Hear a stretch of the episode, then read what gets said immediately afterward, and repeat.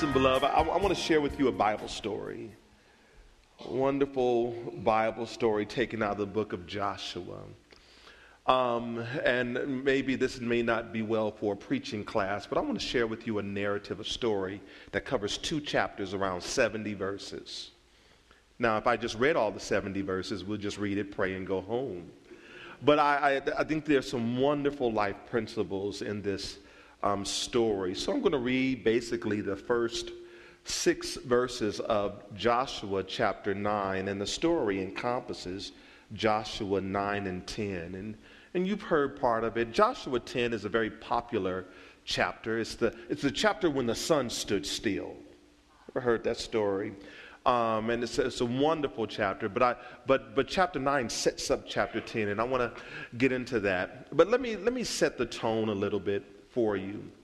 I want to share with you a scene in the New Testament that has nothing to do with the story, but everything that I want to talk about. And we'll, we'll begin there. It's a scene in um, John chapter 13 where Jesus washes the disciples' feet and they move into the Last Supper.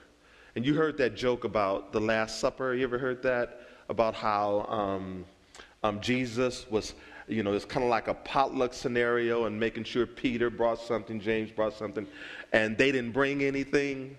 And Jesus like, you know what, this is the Last Supper. This is just the last one we have. Okay. Um, and so they're, they're, they're at the, the Last Supper, and Jesus is teaching them about servanthood, what it means to serve. He puts the towel on his his arm and he kneels down and had, had that whole scenario where Peter says, No way, you don't wash my feet. He says, If I don't wash your feet, you have nothing to do with me. Peter says, Well, then wash everything. Just, just totally surrender. Meanwhile, later on, it shows you a comparison with Judas. And it literally says um, in the middle of chapter 13, there was a time where Satan entered Judas's heart. And what most writers agree is Judas thought that Jesus would take over um, the Romans at that time, and he would be the new ruler, and Judas would be the CFO of Jerusalem. And he's realizing it's not turning out the way he thought. And he's like, I'm out of here. I, I'm not with this. This is not what I thought it would be. And the passage is about servanthood and it speaks of, it shows Judas in the light to where he thought he would get more out of it than just serving people. So he left. In Acts chapter 1, they're still asking, Jesus, is this when you're going to take over? Is this when you're going to, you know, beat everybody? He says, it's not your business when all that's going to happen.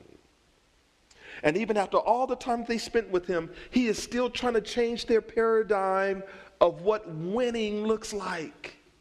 He's still trying to change their picture of what leverage, getting to the next level, moving into your next season, what victory looks like. He's still trying to teach them it does not look like it looks on world terms. God's kingdom has set a tone for you to advance in a whole nother way. And this is what this story is about. It's about servanthood. It's about winning. It's about leverage. It's about moving up, but it's a whole nother way of going about it. So I titled this message Uncommon Warfare. Uncommon Warfare. And it's taken out of Joshua chapter 9, and, and um, it's, it's very interesting. It's, it's a wonderful biblical worldview of winning, of progressing, and and um, let, me, let me just say this before I get started. It, it doesn't matter how long you've been walking with God and all the different things you've done in the kingdom while you walk with God. At various times in your journey, the Lord will invite you to be stretched. He will invite you to grow. And it's all up to you if you're still willing to be stretched. Doesn't matter how long you've been in the game, but you'll always get an invitation Will you be willing to let the Lord stretch you? And I believe if you do, there's always, always fruitfulness on the other side. Let me show you what I mean. Joshua chapter 9 and 10 covers about 70 verses, 43 in chapter 9, 27 in um, chapter 10. I'm just going to read um, 1 through 6 of chapter 9. And it reads like this It says, And it came to pass when all the kings who were on the side of the Jordan, in the hills and in the lowlands, and all the coast of the great sea toward Lebanon, the Hittite, the Amorite, the Canaanite, the Perizzite, the Hivite, the Jebusite heard about it. Hold on. The, king, the, the children of Israel just finished um, their campaign against Jericho and Ai. And um, they're making their campaign across the promised land. And they're about to come into their next stop. And all these kings heard about what happened to Jericho and heard about what happened to Ai. And they decided that they would put together a federation, uh, a, a joint force said, you know, let's all get together. Let's not just sit around wait for them to pick us off one by one. Let's all come together and let's go up against them. And the Bible says that they, they went to get the Gibeonites, the Gibeonites. It says in chapter 10, verse 2, about how this was a great city, a, a, metropolis, if you will, and they were known for strong men. They said, Let's get the Gibeonites with us, because um, with the Gibeonites, I'm sure we can beat Israel. And so, because of all that they heard, they planned to come up against Joshua. Like right there, it says in verse 2 that they gathered together to fight with Joshua and Israel with one accord. Here it is. Verse 3 But when the inhabitants of Gibeon heard what Joshua had done to Jericho and Ai, they worked craftily and went and pretended to be ambassadors. And they took old sacks on their donkeys, old wineskins torn and mended, old and patched sandals on their feet, and old garments on themselves, and all the bread of their, position, of their provision was dry and moldy. And they went to Joshua to the camp of Gilgal and said to him and to the men of Israel, We have come from a far country. Now, therefore, make covenant with us. So here it is. The Gibeonites heard everything that Israel, or the Lord through Israel, did to Jericho. The walls came tumbling down. Ai was another walled city. The walls came tumbling down in another way. And, and they realized, they said, you know what? Um, let's not join the Federation. This is what we'll do. Let's send some ambassadors. Let's put on some old, dusty clothes. Let's give them some old, stale, moldy bread. And, and let's give them some old, um, worn out wineskins and let them travel about, you know, 10, 7 miles over and, and pretend that they're from a faraway country. Get into covenant with them and let's work all that out. And that's what they did. They literally lie. They lie about where they're from, they lie about necessarily who they are. And the Bible mentions that Israel, the leaders, didn't even inquire of the Lord. They just said, Fine, since you come in peace, we'll make covenant with you. And they make a covenant with them. And it's, it's a powerful scene of this covenant. So when the people of Israel make a covenant with this this representative or these representatives from the other nation, they make their covenant before the Lord. And it's a powerful um, closure and a powerful agreement that they gave their word. We will not have war with you, we will be in covenant with you. Well, while they're making their campaign a few days later, they realized, they, they run up against, they said, wait a minute, hold up. You are not from a faraway country. You're just on the other side of the hill. You lied to us. And in so many words, they literally said, So what? We're in covenant now. Nothing you can do about it.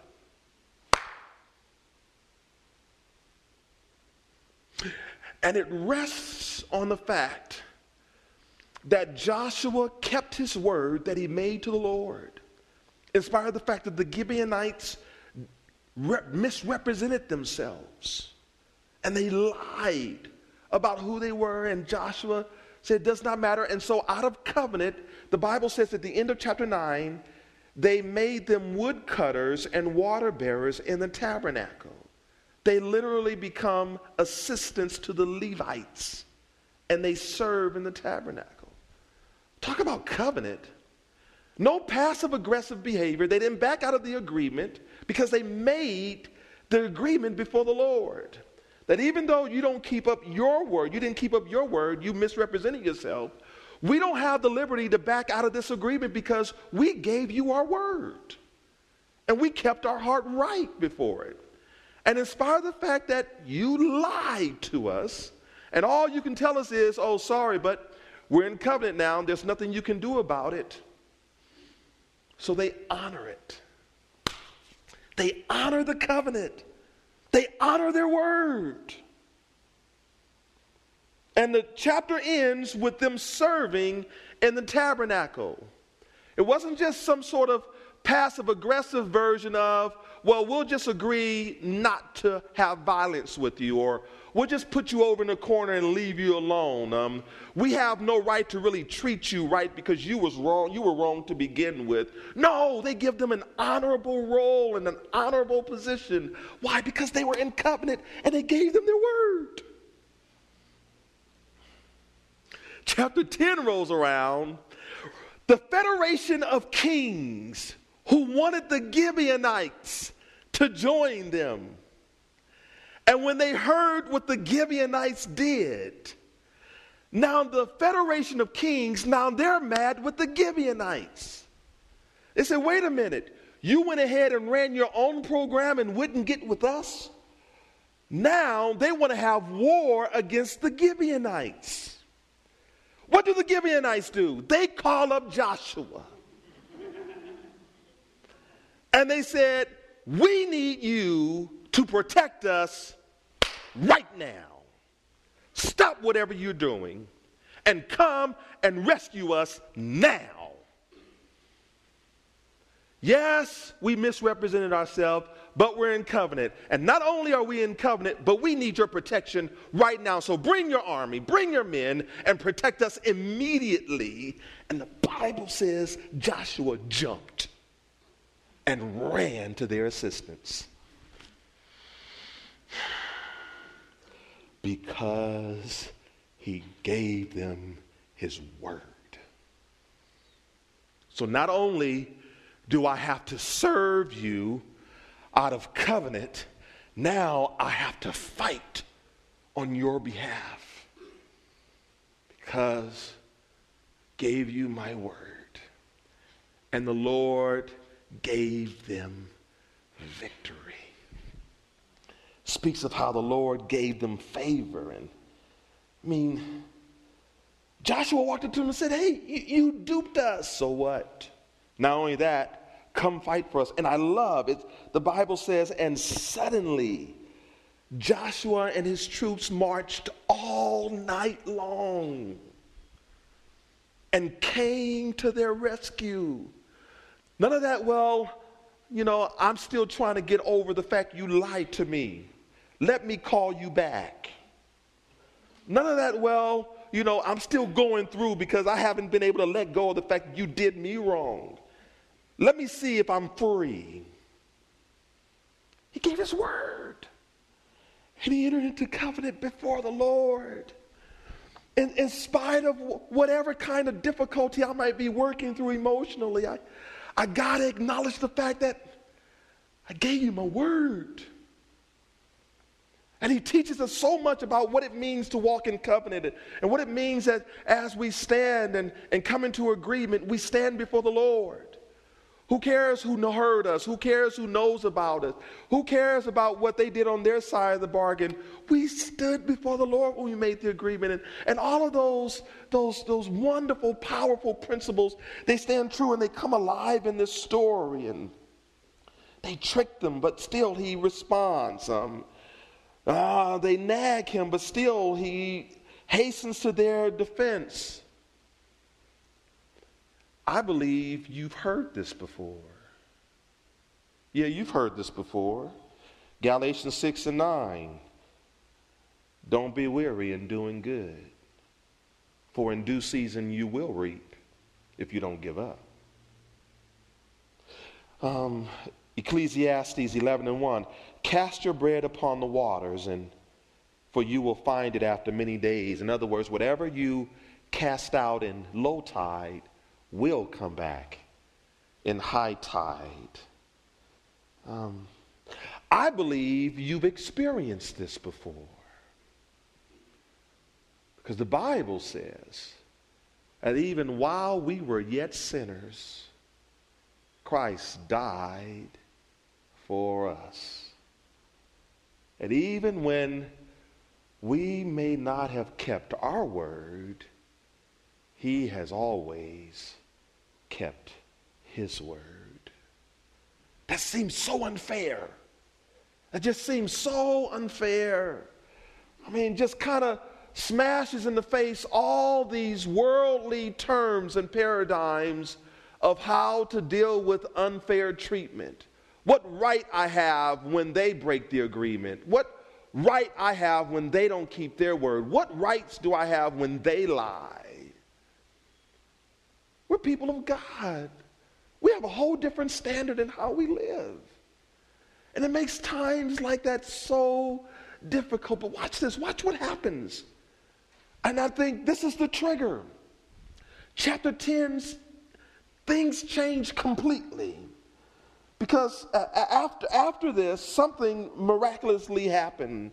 What I love, first of all, is how they honored the covenant by making them servants in the tabernacle. And, and, and, and if you read their history, you will find out that, but you know, even going into the New Testament, their descendants is called the Nethinims and they continued to serve in the tabernacle. And so the covenant gave them an honorable place to serve throughout generations. Not only did they keep their word, but it added so much grace and love and quality to how they treated them and how they served them. Why? Because they were in covenant with one another and they gave their word before the Lord.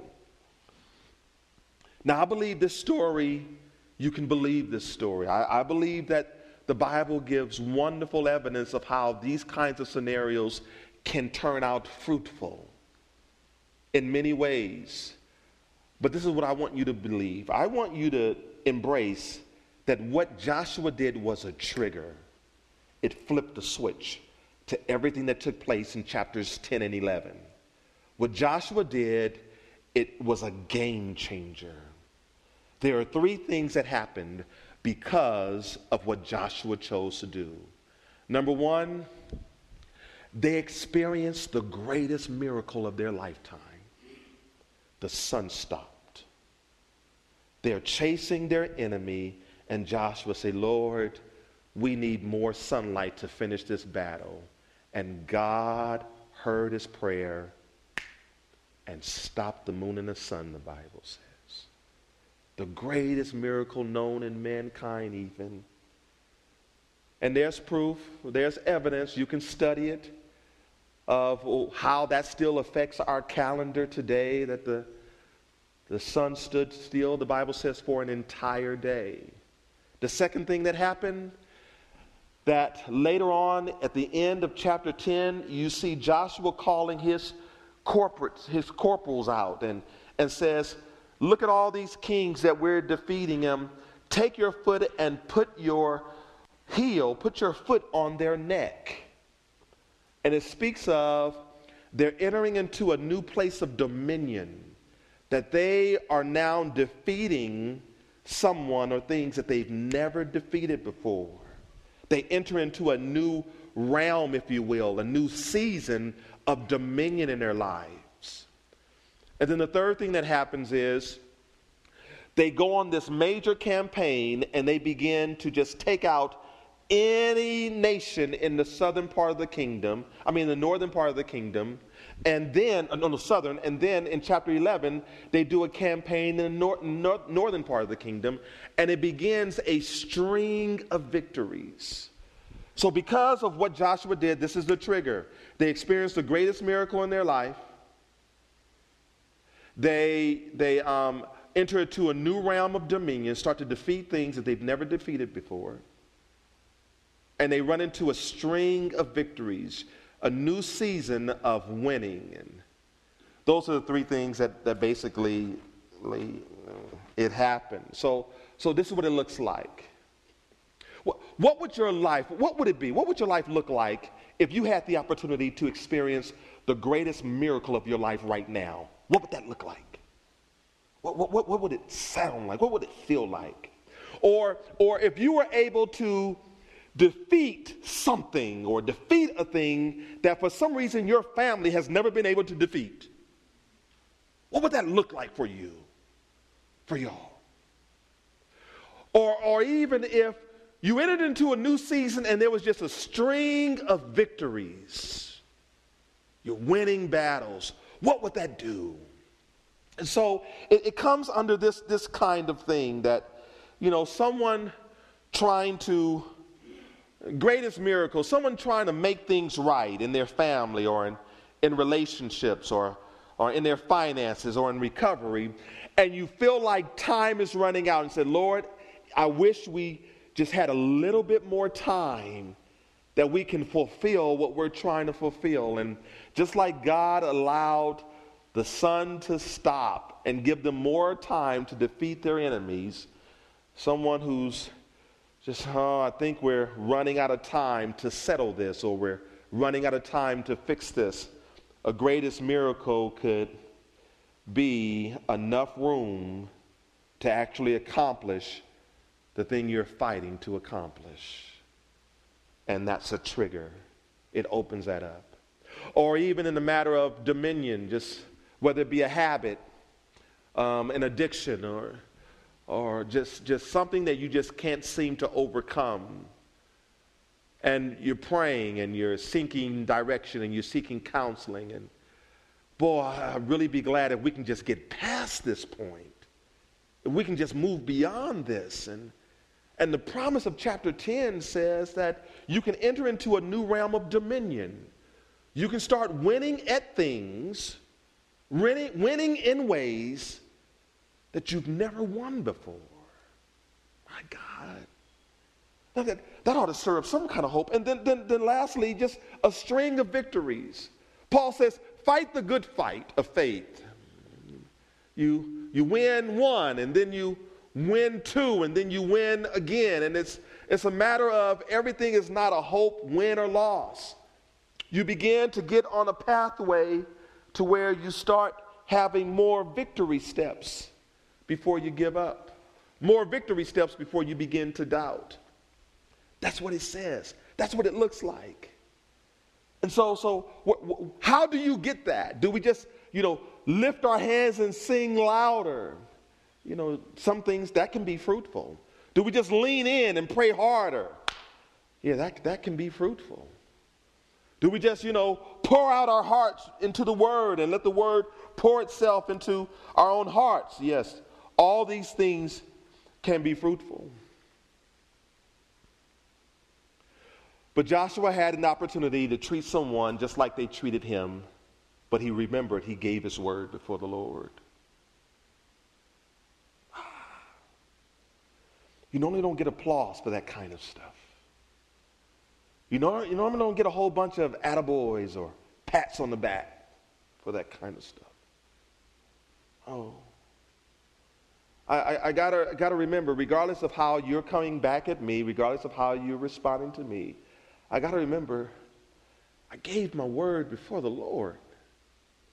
I have a mentor, and and um, I go to a class that he does every year, and um, and it, I had a wonderful opportunity to be trained and be uh, coached by him a, on a certain topic, and but I had a previous commitment in a leadership role. But I really wanted to do this because this was like a, a once every three year opportunity. And I told him, I said, you know what? I really want to be a part of this, but I have another commitment. But I'm really, and I'm trying to work up an excuse to be able to do this with my mentor. And he cut me off. He said, Charles, you gave your word.